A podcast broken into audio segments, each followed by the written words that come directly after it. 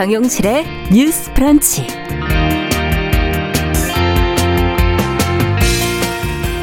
안녕하십니까. 정용실입니다. 최근 서울 한 주택에서 장애인 아들을 돌보다 사망한 어머니의 시신이 방치된 지 5개월 만에 발견이 됐고요. 아들은 노숙인이 됐다는 보도가 있었습니다. 아, 꾸준히 문제가 제기되어 온 부양자, 부양 의무자의 기준, 그리고 취약계층을 발견하지 못한 복지 사각지대 문제가 이들의 상황을 더 악화시킨 것으로 알려지고 있는데요. 오늘 문제점을 좀 자세히 살펴보도록 하겠습니다. 네, 여성이 결혼해서 며느리로 불리기 시작하면서 겪게 되는 다양한 상황을 그려내 공감을 불러일으킨 웹툰. 이 며느라기가 최근 웹드라마로 방영이 되면서 또다시 관심을 모으고 있는데요. 어떤 내용이 담겨 있고 또 어떤 메시지를 던지고 있는지 함께 들여다보도록 하겠습니다. 어, 그리고 국제사회에서는 어떤 일이 또 벌어지고 있는지 외신도 발빠르게 전해드리겠습니다. 기대해 주십시오. 12월 16일 수요일 정용실의 뉴스 브런치 문을 엽니다.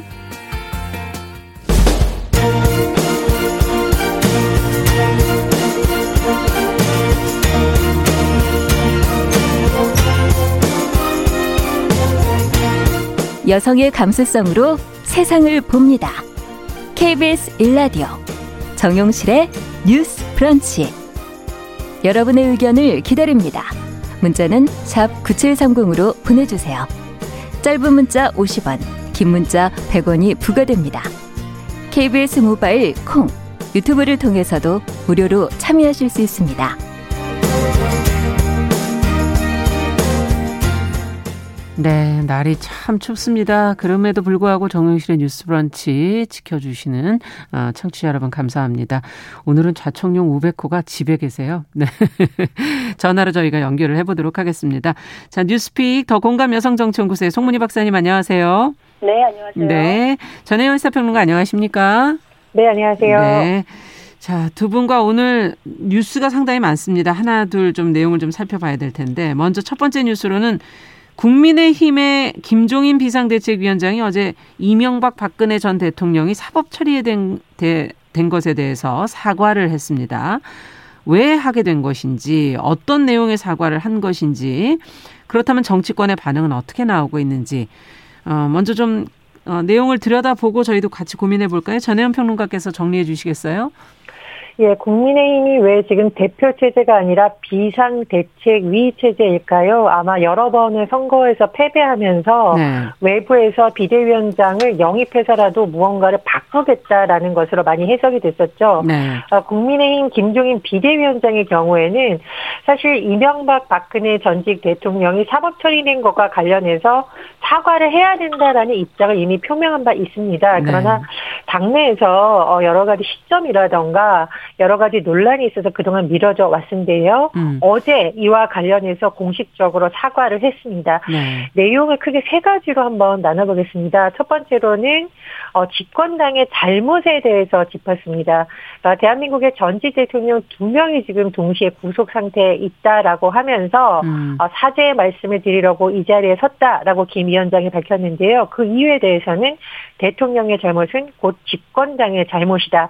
쉽게 말하면 당시 에 여당이었던 당에서 제대로 역할을 못했다는 부분에 음. 대해서 사과한다라는 취지의 발언을 이어갔습니다. 네. 자, 두 번째 김 위원장이 짚은 내용은요. 그렇다면 박근혜 전 대통령 탄핵 이후에 당의 모습이 어떠냐에 대한 겁니다.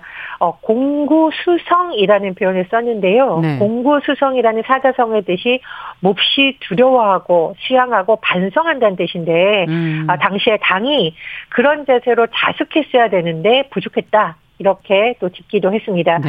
어, 그런데 이제 김 위원장이 좀 뼈가 있는 말을 했었는데요.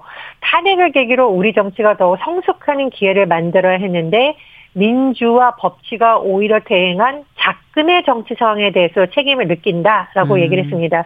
현재 지금 국민의힘은 야당이죠. 그렇다면 그렇죠. 자금의 정치 상황이라는 것은 현 정권에 대한 비판이 아니냐 또 이런 해석이 나오고 있습니다. 음. 자 더불어서 그렇다면 세 번째 김종희 위원장은 그럼 앞으로 국민의힘이 어떻게 갈 것인가에 대해서 강조를 했었는데 다시는 이런 일이 발생하지 않도록 해야 된다라고 하면서 정당을 뿌리부터 다시 만드는 개조 인적 쇄신을 통해 거듭나겠다라고 강조를 했군데요. 네. 자, 정치권의 반응이 엇갈리고 있습니다. 일단 국민의힘 내부에서도 반응이 엇갈리고 있는데요. 긍정 평가와 부정 평가가 나뉘고 있는 상황입니다. 음. 어, 중진 의원들이라던가 지금 단체장 중에서는 어, 이런 사과에 공감한다는 의견이 나오고 있는데요. 원희룡 제주지사가 페이스북에 이런 글을 올렸습니다. 네. 어, 국민께 고개를 숙이는 것은 결코 부끄러운 일이 아니다라고 했고요. 사선의 김기현 의원도 용기 있는 진심이라고 김 음. 위원장에게 힘을 싣는 분입니다. 또 이 대국민 사과 현장에 주호영 원내대표가 함께 했거든요. 예. 그래서 주호영 원내대표도 어, 사전에 교감이 있었고 또 공감하는 것이 아니냐는 해석이 나오고 있습니다. 그렇지만 국민의힘 내부에서의 어, 반발 목소리도 지금 나오고 있는데요. 음. 서병수 의원의 경우에는 음, 지금 친박계로 보통 분류가 되는데 오선 예. 의원이죠. 어, 서병수 의원의 경우에는 어, 무책임한 세력에 의해 박근혜 전 대통령이 탄핵되었다는 게 나의 소신이다라고 어, 반발했었고요.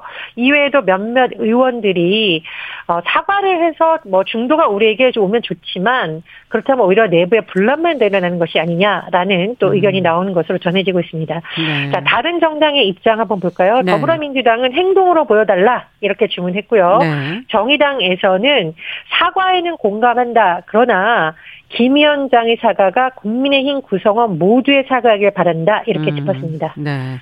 자, 국민의힘 내부에서의 평가도 좀 엇갈리는 것 같고, 이제 선거를 또 앞두고 있기 때문에 일각에선 선거용 아니냐 이런 반응도 나오고 있고요.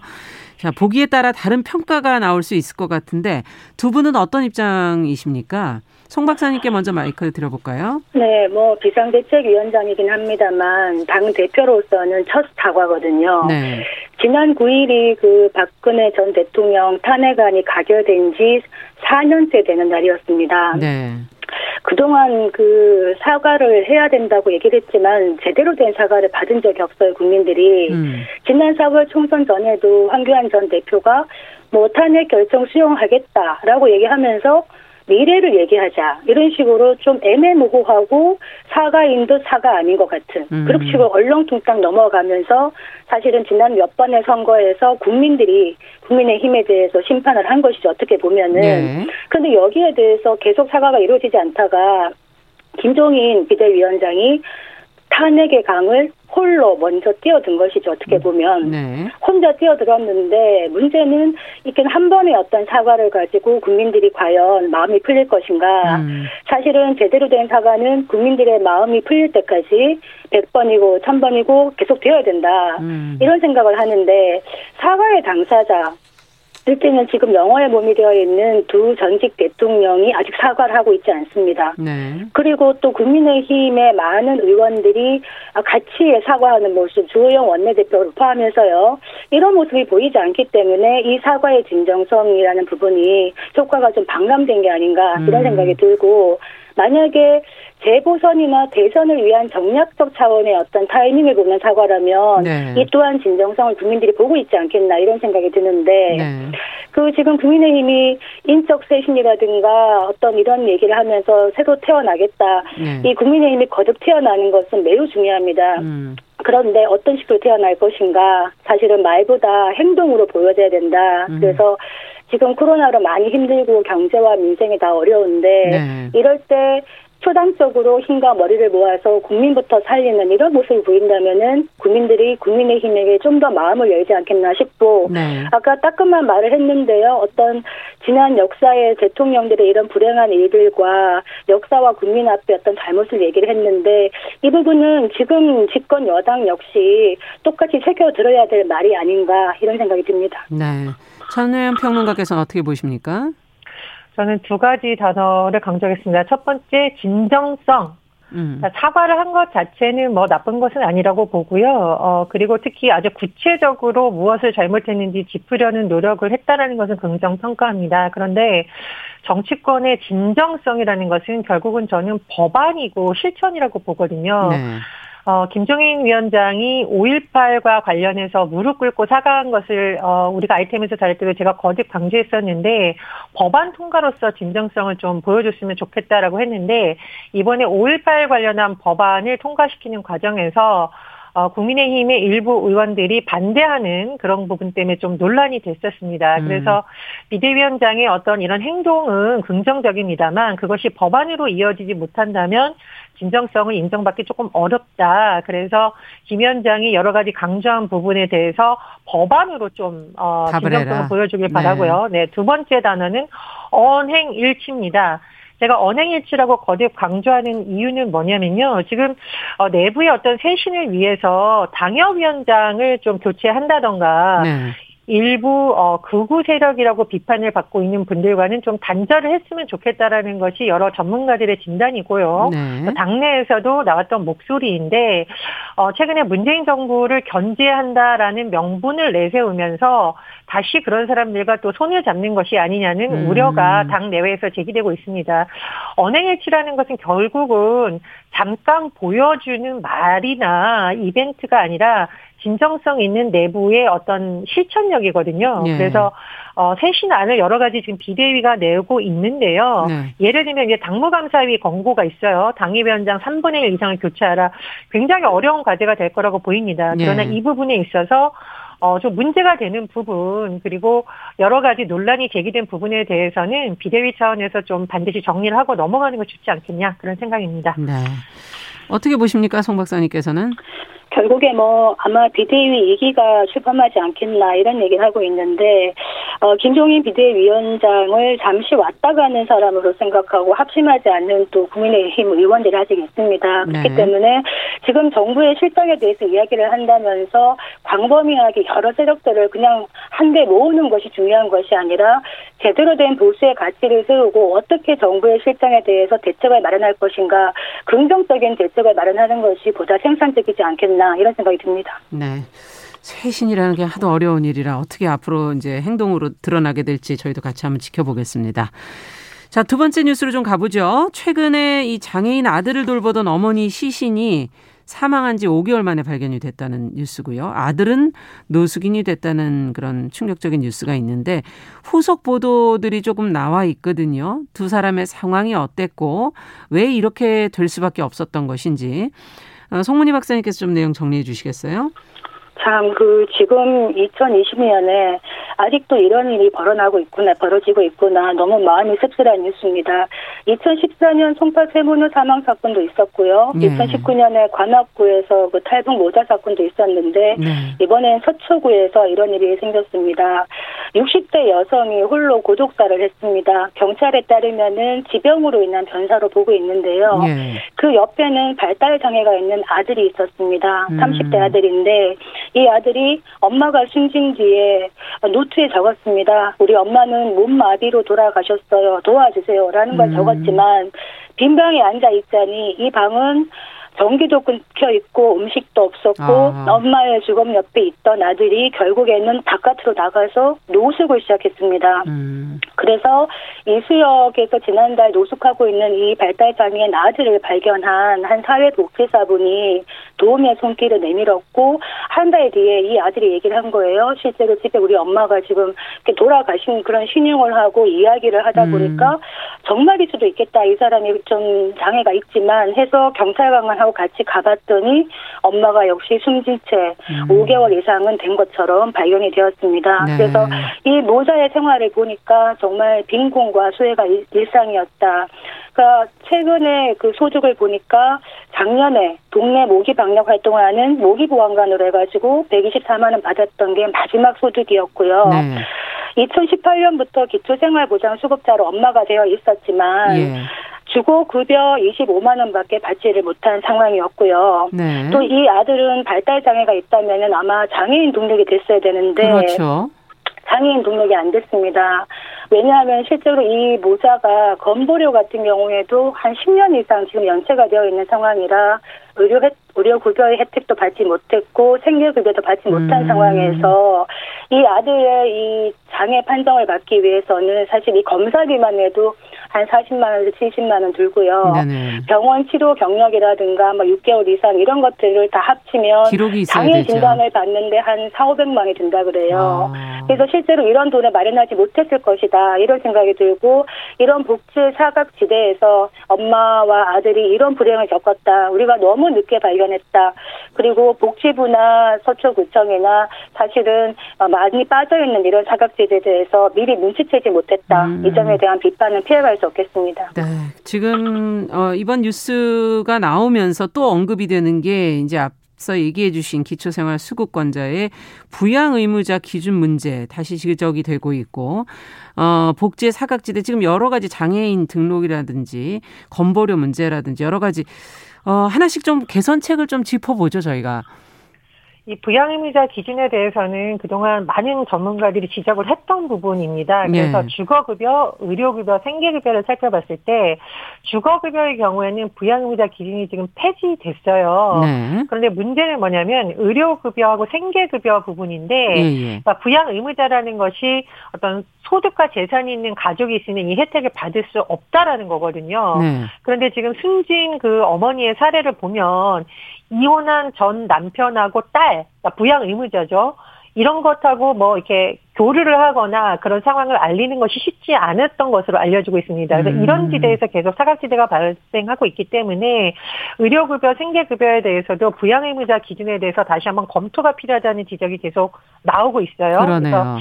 생계급여 같은 경우에는 저희 프로그램에서 한번 전해드렸었는데 2022년까지 완화하겠다라는 안이 나와 있는데 사실은 지금 코로나19 상황에서 2022년까지 기다리다 보면 또 이런 사태가 올 수 있다라고 좀 보고요. 그렇죠. 또 중요한 것이 사실 의료급여 문제입니다.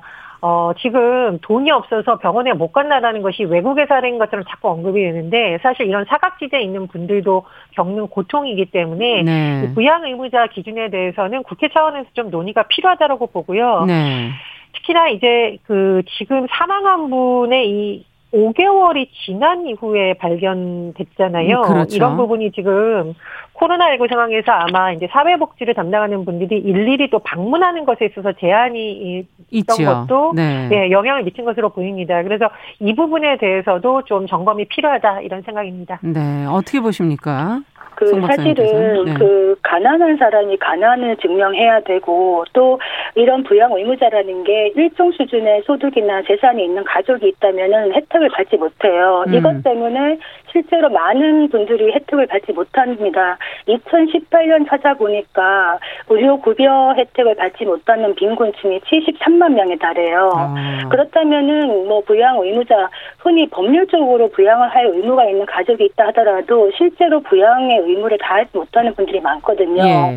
그렇다면 이분들은 사실은 국가와 지자체가 나서서 도와줘야 되는데 이 예. 부분에 대해서 적극 행정이 없다. 음. 그래서 분명히 우리가 이 방배정 모자를 도울 방법 이 있었음에도 불구하고 비껴갔다. 음. 보건복지부가 위기가구 발굴 시스템을 갖고 있지만은 기존 수급의 수급권자로 되어 있는 25만 원밖에 받지 못하는 기존 수급권자가 되었다는 이유로 빠져 있는 상황이고 예. 앞으로 우리가 이게 남의 문제가 아닌 것이 우리가 실직이라든가 뭐 산업재해라든가 하루 아침에 사회적 위험에 우리 모두가 노출될 수 있는데 복지 혜택이 정말 이 촘촘하게 모세 혈관까지 잘 전달되도록 이렇게 정비되지 않는다면 앞으로도 이런 안타까운 사고가 또 나지 않겠나 이런 생각이 들고 네. 정말 안타까운 마음이 큽니다. 네. 딴 것보다 건보료 연체되어 있고 의료의 어떤 사각지대에서 병원을 가지 못한 채로 지병으로 숨진 게 아닌가 하는 그런 생각도 드는데요. 자, 두 분 더 의견이 있으십니까?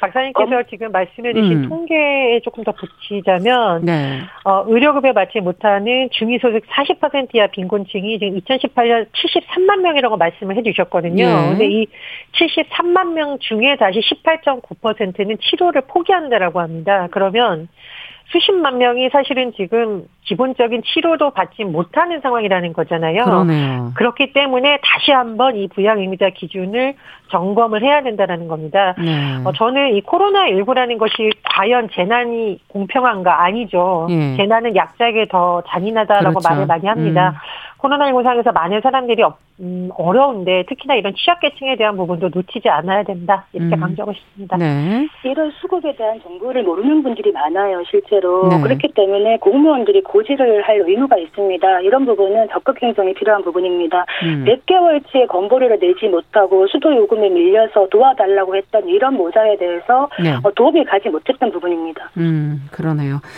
자, 앞으로 이런 문제들이 지금 계속 주장이 되고 있기 때문에 현실 속에서 좀 이루어지기를 기대해 보겠습니다.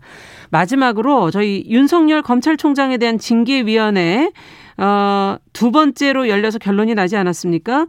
관련 내용 전혜연 평론가께서 좀 정리해 주시면 저희가 어, 좀 내용을 짚어보도록 하죠.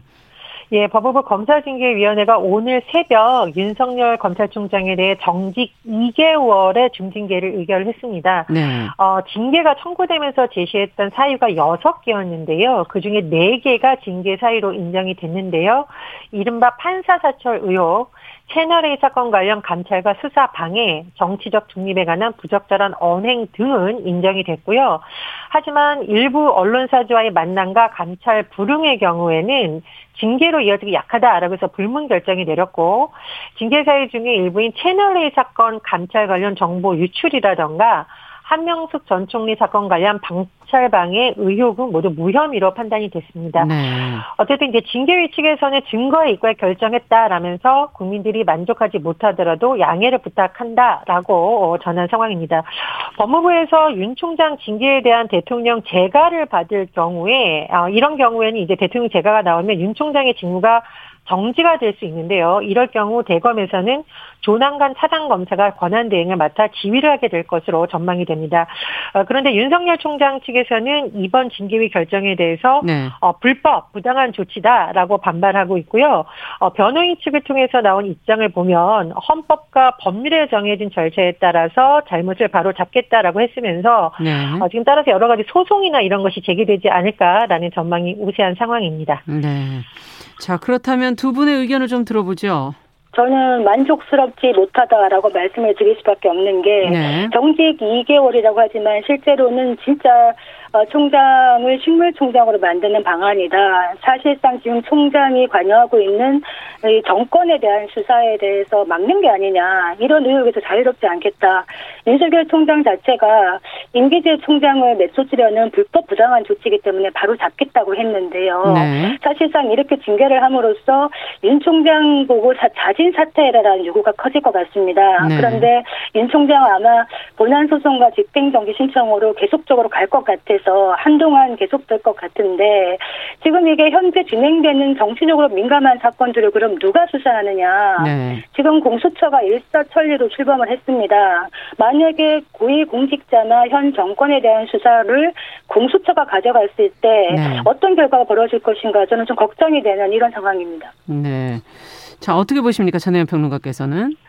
지금 일부 언론이나 일각에서 제기되고 있는 윤석열 총장에 대한 여러 가지 프레임 자체가 저는 조금 다르게 봐야 된다고 생각을 합니다. 권력 개혁에 대한 논의 차원에서 봐야 된다고 여러 번 강조를 했는데 검찰뿐만 아니라 국정원, 검찰, 경찰에 대해서 현 정부에서는 계속 제도 개혁을 통한 방안을 추진해 왔었고요. 공수처도 그 한 부분에서 된 것입니다. 그리고 문재인 대통령이 최근 이런 발언을 했습니다. 공수처는 검찰이 내부 비리와 잘못에 대해서도 책임을 물을 수 있는 제도적 장치라고 했거든요. 그래서 네. 저는 그 부분에 있어서는 많은 전문가들도 주장을 했던 바라는 걸 당시 한번 말씀을 드리고요. 그리고 김정인 비대위원장이 어, 전직 대통령에 대해서 언급을 했는데 문재인 대통령이 이런 말을 했습니다. 공수처가 설치되었더라면 박근혜 정부의 국정농단은 없었을지 모른다라는 것이거든요. 음. 그 지금 공수처라는 것이 마치 현 정권을 위해서 만들어진 것이라는 일각의 주장은 제가 좀 동의하기 어려운 게 한나라당에서 2004년에 공수처 관련한 공약을 제시한 바 있습니다. 그리고 현직 지금 이른바 보수 정당에 있는 정치인들 중에서도요 공수처에 관련해서 주장을 한 정치인들이 있어요. 그렇기 때문에 이것은 현 정권에서만 추진됐던 것이 아니라 오랜 기간 추진되었다는 거고요. 그리고 이제 보통 우리가 칼을 얘기를 하는데 예. 공수처라는 것은 권력형 비리에 대한 또 하나의 칼이다라는 주장도 나오고 있습니다. 그래서 어, 좀 그 부분에 대한 박사님의 의견에 대해서는 제가 조금 동의하기 어렵다라고 말씀. 말씀을 드리고요. 또 한 가지 이번에 나왔던 징계 사유 중에 제가 이른바 판사사출 의혹 계속 강조하고 있는데 이것은 정치적인 여야의 문제라든가 그런 부분하고는 좀 거리가 먼 부분입니다. 이 네. 부분에 대해서는 징계위가 징계 사유로 인정한 부분에 대해서 검찰도 돌아봐야 된다 이렇게 생각합니다. 네. 그 공수처 부분에 대해서 보수 정당도 공수처를 얘기한 적이 있습니다. 그런데 문제는 어떤 공수처인가가 중요한 것이죠. 그래서 이 공수처를 만드는 데 있어가지고 공수처장이 누구인가 이번 같은 경우에는 법으로 보장했던 야당의 공수처장 거부권을 무력화시키면서 사실은 무리하게 공수처를 통과시켰다. 네. 이 부분에 있어가지고 공수처의 중립성이나 독립성을 과연 어떻게 보장할 수 있겠는가라는 의문은 제기할 수밖에 없겠다. 지금 윤 총장에 대한 이런 징계가 과연 검찰 개혁을 위한 것인가 아니면은 산 권력에 대한 수사를 막는 검찰 길 들이기인가에 대해서는 향후 과정을 지켜보면서 국민들이 판단하지 않겠나 이런 생각이 듭니다. 네. 자, 두 분. 말씀만 더 드리자면은요. 예. 네. 공수처장 후보 추천위를 구성을 할 때 야당에서 추천했던 위원들이 이미 정치적 중립성을 훼손한다는 비판을 받은 바 있습니다. 그래서 그런 과정이 있었다는 것도 다시 한번 말씀드립니다. 네. 오늘 두 분 말씀 여기까지 듣겠습니다. 감사합니다. 네. 뉴스픽 전현 평론가 더공감 여성정치연구소 송문희 박사 두 분 수고하셨습니다. 자, 정용실의 뉴스 브런치 듣고 계신 지금 시각 10시 31분이고요. 라디오 정보센터 뉴스 듣고 오겠습니다.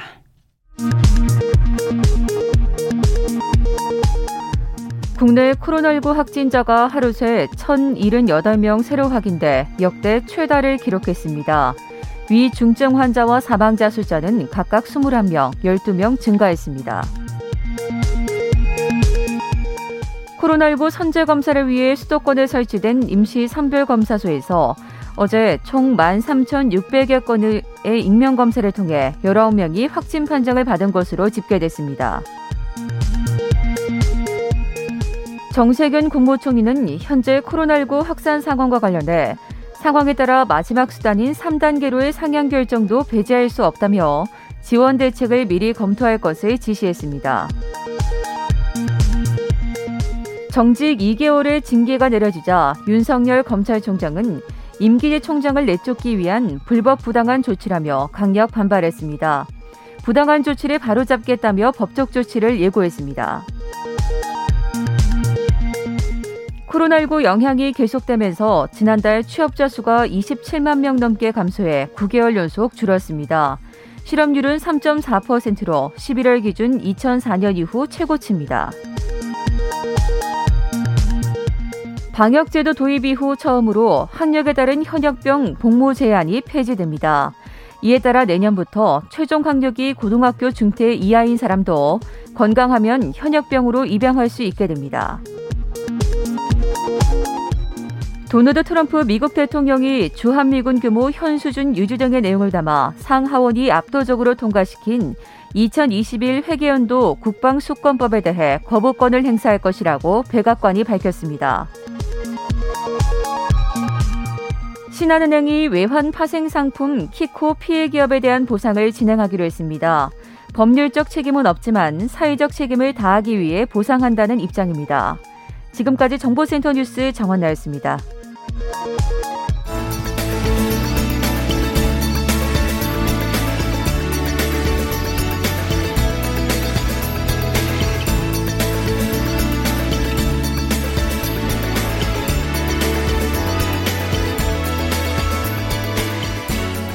세상을 보는 따뜻한 시선. KBS 일라디오 정용실의 뉴스 브런치. 매일 아침 10시 5분 여러분과 함께합니다. 네, 정용실의 뉴스 브런치 듣고 계신 지금 시각 10시 33분입니다. 자, 수요일에는 여러분들도 기다리시는 국제 뉴스 시간이 있습니다. 조윤주 외신캐스터 전화 연결해 보겠습니다. 안녕하세요. 네, 안녕하세요. 네, 코로나 백신 소식에 제일 궁금했어요. 어떻게 네. 돼가고 있는지. 지금 미국도 백신 접종을 진행하고 있다. 이번 주부터 네. 이제 소식들이 나오고 있는데 유럽연합도 올해 안에 이 화이자 백신 접종을 시작하겠다. 지금 그런 발표가 나오고 있네요. 네, 맞습니다. 어, 영국과 미국이 화이자, 바이온테크가 공동으로 개발한 백신에 대해서 긴급 사용을 승인했고요. 일단 고위험군 의료진을 중심으로 해서 백신 접종이 진행되고 있습니다. 네. 그리고 이제 유럽 국가들도 조만간에 접종을 할 것으로 보이는데요. 유럽 의약품청이 화이자 바이온테크의 코로나 백신을 위한 그 승인을 위해서 회의를 좀 더 앞당겨서 하겠다라고 밝혔고요. 네. 유럽연합 집행부 측에서도 올해 안에 코로나 백신 접종 가능성이 있다라고 얘기를 하고 음. 있습니다. 유럽 의약품청은 제약사로부터 추가 자료를 받은 후에 승인 일정을 위한 회의를 앞당기기로 했다고 밝혔는데요. 어, 의약품청이 21일 날 백신 승인을 위한 회의를 진행한다고 합니다. 네. 어, 유럽 의약품청은 유럽 나라 국가들에서 사용할 의약품과 백신을 검증하는 기관이고요.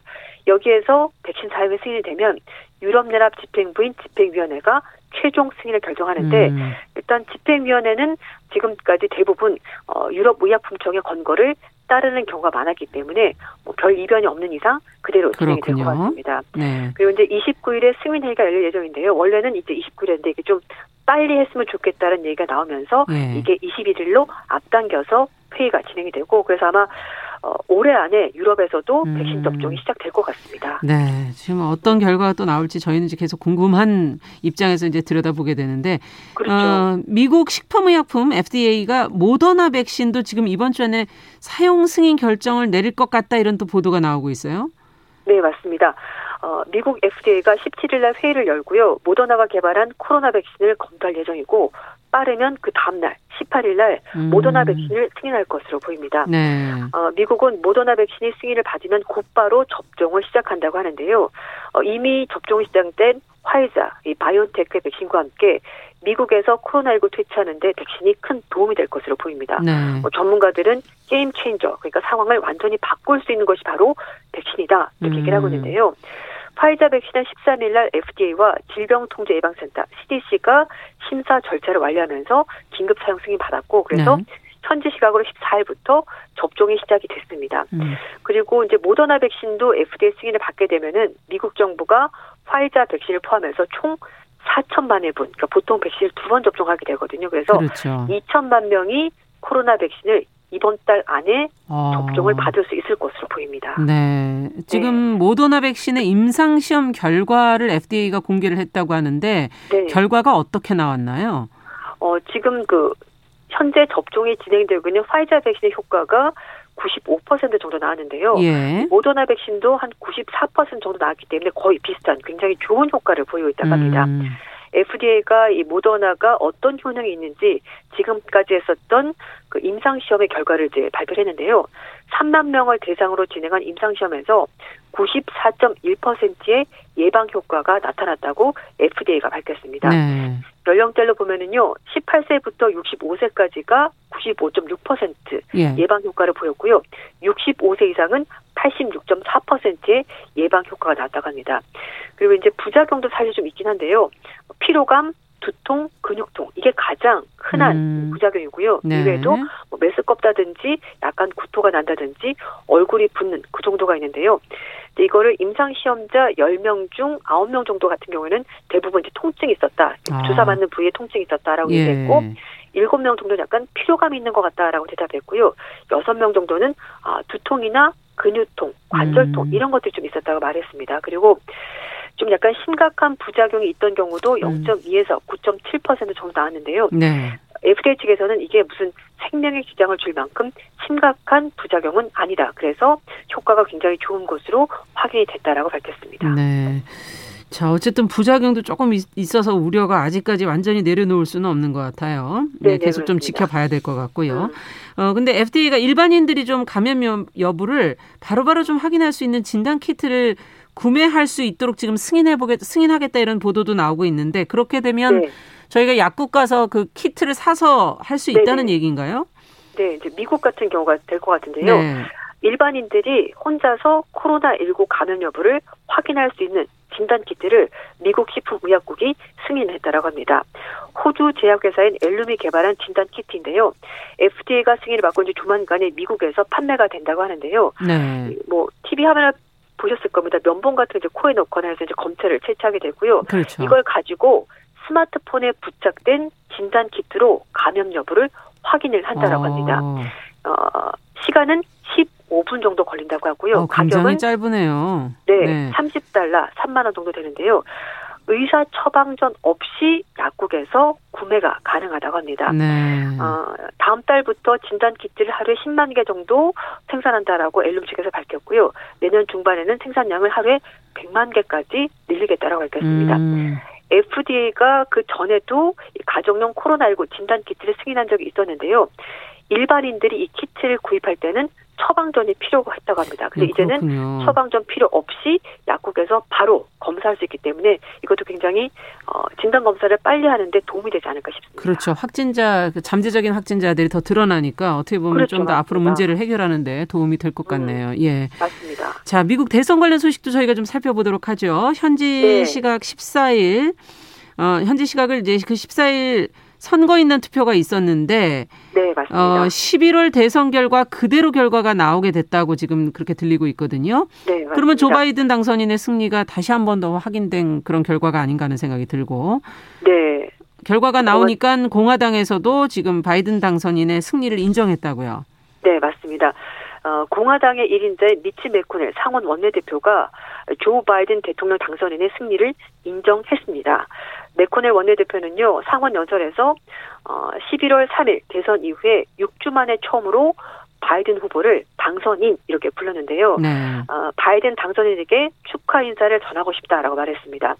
사실 이제 상원 원내대표는 음, 공화당에서 가장 음. 1인자 높은 사람인데요. 이제 이 사람이 공식적으로 인정을 하게 된 거고, 어, 그러면 이제 1월 20일, 내년 1월 20일에 이제 바이든 당선인이 공식적으로 그렇죠. 대통령을 취임할 것으로 보입니다. 네.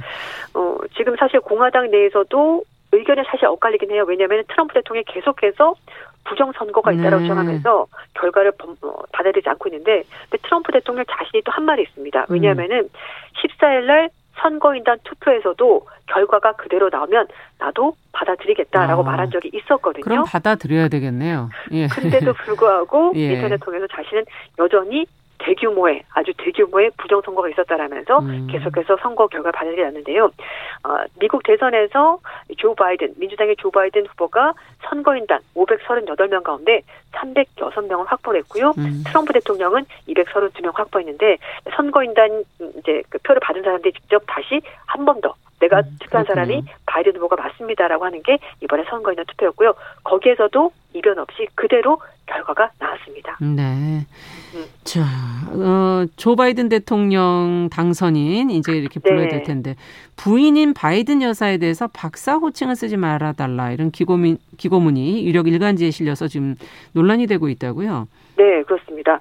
어, 그조 바이든 대통령 당선인의 부인이 그 교육학 박사 학위를 가지고 있는데요. 네. 그런데 이 작가인 조지프 앱스타인 사람이 월스트리트저널 기고문에 바이든 여사의 교육학 박사 학위는 명예 학위가 비슷하다라고 말하면서 박사라고 부르는 건 사기 같다, 우습게 음. 느껴진다 이렇게 이제 비하를 한 겁니다.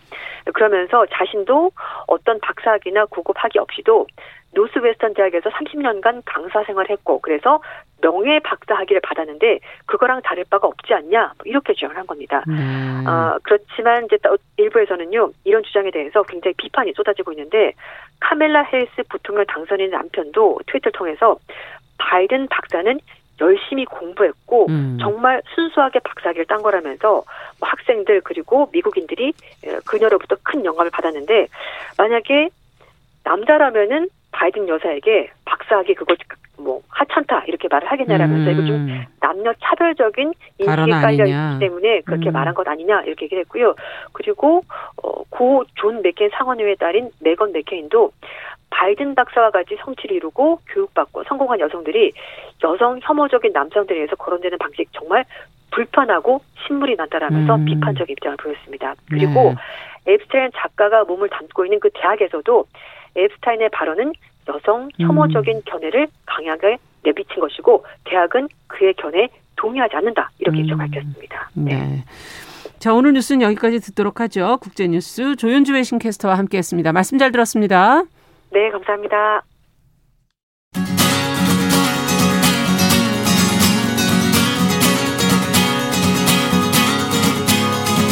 함께 가면 길이 됩니다. 여러분과 함께하는 정용실의 뉴스 프런치. 월요일부터 금요일까지 방송됩니다. 네, 정용실의 뉴스 브런치 듣고 계신 지금 시각 10시 44분입니다. 자, 여성의 시각으로 다양한 매체와 또 문화 현상 들여다보는 시간이죠. 선희정의 문화 비평. 오늘 손희정의 문화 손희정 문화평론가는 좀 전화로 연결을 하도록 하겠습니다. 안녕하십니까? 예, 안녕하세요. 네. 오늘은 어떤 작품을 저희가 같이 들여다볼까요?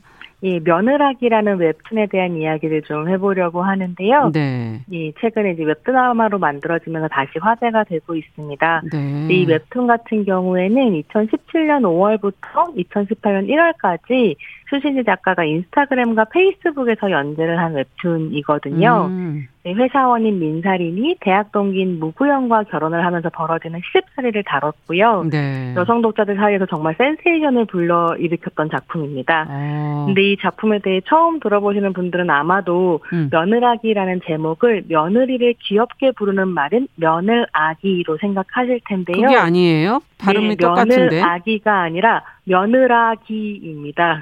며느라기. 네, 이게 뭔가 싶으실 텐데요. 네. 네, 만화에서 이제 민사리는 회사 선배가 그런 이야기를 해요. 며느라기라는 시기가 있다. 네. 근데 이게 사춘기나 갱년기처럼 며느리가 되면 겪게 되는 시기입니다. 아. 시댁 식구한테 예쁨 받고 싶고 칭찬 받고 싶어서 뭐든 제가 할게요라고 말하는 시기라고 하는데요. 예. 네, 이 며느라기를 겪고 있는 여성들의 시댁 식구들은 다 읽어봤으면 하는 웹툰입니다. 아 그렇군요. 갑자기 이 얘기를 듣다 보니까 82년생 김지영이라는 소설이 네. 떠오르는데 그렇습니다. 비교하여 보신다면 어떤 유사점과 다른 점이 있는가요? 예, 80년생 김지영 같은 경우에는 김지영이라는 여성이 아주 어렸을 때부터 경력 단절되어 독방 육아를 하고 있는 지금에 이르기까지 네. 한국이 한국에서 여성으로 살아가는 것에 대해서 약간 전반적으로 다루고 있다고 한다면 음. 며느라기는 시집과의 관계 그 자체의 방점을 찍었다는 점에서 좀 다르다고 할 수 있겠는데요. 예. 다만 뭐 시댁의 풍경이라든가 그곳에서 겪게 되는 개별 에피소드는 정말 많이 비슷하더라고요. 음. 예컨대 뭐 시어머니가 선물이라면서 앞치마를 주는 장면 네. 같은 거 있잖아요. 예. 이런 것들은 아 정말 이게 약간 보편적인 에피소드구나라는 생각이 들 음. 정도였습니다. 네. 비슷한 부분이 분명히 있겠죠. 자, 네. 근데 며느라 기 속의 시월드는 그러면 어떤 모습으로 그려지는지 그렇게 어 사춘기나 이런 것처럼 뭔가 제가 할게요라는 그런 마음을 가진 며느리와 시월드의 네. 모습은 과연 또 어떨지 궁금한데요. 네, 네. 이게 읽어보시면 민사린의 시댁이 특별히 나쁜 시댁은 아니에요. 네. 아주 이상한 소리가 들리시는데 저희 집 고양이가 지금 싸우고 있어가지고. 아, 네, 아가 아이들 소리인 줄 알았습니다. 네, 네. 민세, 그러니까 민사린 시댁이 특별히 나쁜 시댁은 아니고요. 네. 가끔 친구들한테 정말 극악한 에피소드를 저도 듣기도 하는데 음. 예컨대 이제 뭐 어느 날 퇴근을 했더니 친누이가 언니는 우리 오빠 취향을 모른다면서 친구 세트를 완전히 갈아놓는다든지 아. 뭐 이런 경우도 있다고 하더라고요. 네. 근데 이제 민사린의 시댁은 아주 평범하고 상식적인 시댁입니다. 음. 어, 그래서 밥상 차례상은 당연히 여자가 차려야 한다고 생각하는 상식적인 시아버지와 며느리가 출장을 가야 한다니까 최신랑이 밥도 못 챙겨 먹게 생겼다면서 출장 안 가면 안 되냐고 묻는 상식적인 어. 시어머니. 예. 그리고 뭐 결혼하고 처음으로 만난 어머니 생신인데 음. 언니가 출근 전에 아침상으로 미역국 좀 끓여달라고 부탁하는 상식적인 시누이 어. 뭐 이런 사람들이 모여 있는 거죠. 지금 상식적이라는 지금, 표현이 이렇게 쓰이는군요. 네, 그 제가 그 얘기를 네. 좀 드리고 싶었던 건데요. 이게 한국 사회에서 너무 상식으로 여겨지지만 사실 상식이라는 게 옳은 것이라기보다는 네. 공동체에서 관습적으로 승인받아온 어떤 기준인 거잖아요. 그렇죠. 이 관습을 더 이상 자연스럽게 받아들일 수 없는 이 시대의 며느리들은 정말 답답할 것 같다는 생각이 들더라고요. 음. 왜냐하면 뭐 어렸 지금 이제 여성 이사 특히 20, 30대 여성들은 어렸을 때부터 남녀는 평등하고 그렇죠. 너도 열심히만 하면 뭐든 원하는 대로 성취하며 살 수 있다고 배웠는데 정작 결혼을 해서 시댁에 가보니 음. 평등은 고사하고 그야말로 제2의 성이 되는 상황들이 계속 펼쳐지는 거니까요. 음. 자, 요즘의 시대 정세를 또볼 수 있는 작품이구나라는 생각이 들었습니다. 그러네요. 어, 이런 상식적인 모습들을 좀 에피소드나 사건을 통해서 얘기해 주시면 더 와닿을 것 같은데. 네, 이 이제 웹툰이 예. 다루고 있는 네 가지 이벤트가 딱 네 가지인데요. 예. 시어머니 생신, 부모님 결혼 기념일, 시아버지 제사, 그리고 음. 설입니다. 아. 근데 사실 이런 10월제 행사가 며느리들에게 힘든 게 그 행사에 참여한다는 그 자체보다는 네. 그때 벌어지는 다양한 에피소드들 때문인 것 같아요. 음. 저 이제 민사린의 표현에 따르자면 내가 나를 지키지 못한 순간들이 너무 많은 거죠. 음. 그래서 살인이도 대한민국의 상식적인 며느리거든요. 네. 그래서 이제 시어머니 생신에 생일상 차려서 사랑받고 싶고 음. 시부모님 결혼기념일 챙겨드리고 싶죠. 근데 자기가 상을 차리는 동안 남편은 자고 음. 또 이제 막 과일을 깎아내고 설거지를 하는 동안 시댁 식구들끼리 하호하면서 과일을 다 먹어버리는 거예요. 네. 뭐 그런 상황이라든지 내가 먹을 게 없군요. 네. 네, 그래서 막 살인이는 키위를 싫어하는데 키위가 딱 한 조각 남았고 뭐 아. 시어머니가 이거 먹어 치우자 이렇게 얘기한다든지 아. 아니면 남편이랑 시아버지는 같이는 따뜻한 밥을 먹는데 시어머니랑 자기는 식은 밥을 데워 먹고 이런 상황들이 음. 펼쳐지거든요. 네. 이렇게 내가 나를 지키지 못한 순간들이 쌓이면서 상처가 되고 어. 그러다 보니 시댁에 가기 싫어지는 것 아닌가 음. 이런 생각이 좀 들었습니다. 네. 야, 정말 저도 순간순간 막 떠오르네요. 여러 장면들이. 네. 네. 자, 근데 시댁과 며느리 사이에서 남편의 역할이라는 게 사실 참 중요한 거 아니겠습니까? 네. 여기서 이 역할만 제대로 해도 많은 부분이 좀 해소가 되지 않을까 하는 생각도 드는데 지금 남편인 동기라고 그러셨죠? 네네. 네. 무구형? 네. 네, 이름이 무구영. 예, 웹툰 독자들한테 엄청나게 욕을 먹고 있다고. 네. 도대체 어떻게 와. 행동을 했길래 그런 거예요? 공분을 사는데요. 네. 근데 사실 생각해 보면 이 무구영이라는 캐릭터도 특별히 나쁜 사람은 아닌 거죠. 또 상식적인 사람입니까? 네. 예, 근데 이게 웹툰에서 보는 것보다 웹툰 말을 볼 때 훨씬 화가 나더라고요. 그러니까 아. 살아서 움직이고 말을 하니까요. 예. 근데 뭐가 문제냐라고 하면 이렇게 눈, 눈을 딱 감아버리면 여러모로 편하니까 모르는 척하는 사람, 그러니까 알고 싶어하지 않는 음. 사람이고 와이프한테 네가 좀 참고 이해해라 하면서 현실을 외면하는 사람인 아, 거죠. 네. 그래서 무구형이 어떤 사람인지 너무 잘 보여주는 에피소드를 하나 소개해드리면. 예. 어느 날 주말에 늦잠을 자고 있는데 네. 갑자기 시댁에서 연락이 와요. 음. 그래서 오늘 할아버지 제사니까 시간 맞춰 오라고 하는 거죠. 네. 근데 그날이 무구형과 민살인이 함께 이제 동기로 알고 있는 친구의 돌잔치 날이었고 겹쳤군요. 예, 그러니까 무구형이 한테 뭐라고 얘기하냐면 너 가서 어머니랑 음식하고 있으면 내가 돌잔치 갔다가 빨리 가서 도와줄게. 아. 나는 어차피 할 줄 아는 것도 없고 도움도 안 되니까. 그래서 이 얘기를 들으니까 민사린이 너무 화가 나, 음. 나잖아요. 그래서 이런 이야기를 합니다. 할아버지 얼굴도 모르는데 내가 음. 너를 돕는 게 아니라 그렇죠. 나를 돕는다고? 이렇게 이제 묻, 있고요. 그래서 결국 무구형이 돌잔치를 포기하고 같이 이제 집으로 가는데 아. 결국은 음식 만드는 거를 하지 못합니다. 왜냐하면 어머니가 부엌에 못 들어오게 하거든요. 예. 여기서 이제 적극적으로 저항하지 않는 남자인 거죠. 예. 힘드니까 뭐 저항을 하겠습니까? 네. 자, 그러면 이런 상황 속에서 민살인 그냥 남편과만 지금 갈등인가 하는 생각이 드는데 그 동서나 손이 동서도 또 있다면서요? 네, 소외동서 네. 혜린이가 약간 사이다 캐릭터입니다. 음. 혜린은 제사나 명절 때 아예 시댁에 오지 않는 사람인데요. 어머. 명절에는 각자의 직계 가족을 챙기기로 남편과 이미 합의를 했고요. 오. 어. 자신의 의사를 아주 분명하게 밝히는 사람입니다. 음. 근데 이게 작품을 보면 좀 흥미로운 게 혜린이가 뭐 특별히 성격이 별나서가 아니라 네네. 사실 혜린이도 여러 가지 어려움을 감수하면서 자기가 생각하는 옳은 일을 이제 하는 거죠. 음. 그래서 민사린도 처음에는 자기 혼자 이제 차례상 차리고 이러면서 너무 화가 나잖아요. 그렇죠. 왜 이렇게 동서는 와서 형님은 와서 돕지 않는가. 네. 근데 가만히 생각해 보니까 남자들은 마루에서 하하오 웃고 엄마 어머니랑 자기만 이제 요리를 하고 이랬었던 네. 것들을 떠올리면서 아 이게 형님의 잘못이 아니구나라는 생각을 하게 됩니다. 네. 그래서 며느라이가 아주 똑똑한 작품인데요. 네. 민사린뿐만이 아니라 시어 머니라든가 형님이라든가 구형의 여동생까지 다양한 위치의 여성들의 상황들을 좀 보여주면서 아. 이 개개인의 문제가 아니고 이게 가부장제 문화 구조 자체의 문제라는 점을 잘 보여주고 있습니다. 네, 그 어떤 위치에서도 여성들이 어떤 정해진 역할을 하게 되는 거죠. 네, 네. 네 참. 어, 며느라기가 웹드라마로 지금 뭐 반응이 좋다는 얘기 여기저기서 저도 듣고 있는데 웹툰과 드라마는 좀 다르잖아요. 어떤 점이 차이가 나든가요? 네, 이게 아직 4회까지밖에 방영을 안 해서 어떻게 더 다양한 이야기가 펼쳐질지 잘 모르겠기는 한데요. 네. 뭐랄까, 이렇게 민살, 웹툰은 민살인의 삶에 좀 방점이 찍어져 있다면, 음. 웹드라마 같은 경우에는 원작에 등장하지 않는 살인의 다양한 친구들, 뭐 전업주부 친구도 음. 나오고, 진짜 빡빡한 시집에 시집간 친구도 그렇군요. 나오고 이러면서 다양한 녀석들의 삶을 보여주면서 구조를 좀 더 확장시키고 있는 면이 있고요. 그러네요. 함께 음. 보시면 좀 재미있을 것 같습니다. 네, 끝으 로 정리 말씀을 해주신다면 네, 이게 개인적으로는 저는 이 작품이 정말로 리얼하다고 생각을 했었던 것 같아요. 네. 많은 분들이 뭐 이거 과제 아니냐라고 하지만 음. 실제로는 각 가정마다 정도의 차이만 있을 뿐 남자는 마루, 여자는 부엌이라고 하는 기본적인 구조는 다르지 않고요. 네. 그래서 이런 구조를 함께 생각해봤으면 좋겠다라는 생각이 들었습니다.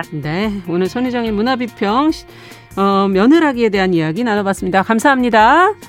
자, 정용실의 뉴스 브런치 수요일 순서도 같이 인사드리도록 하겠습니다. 저는 내일 오전 10시 5분에 다시 뵙겠습니다. 감사합니다.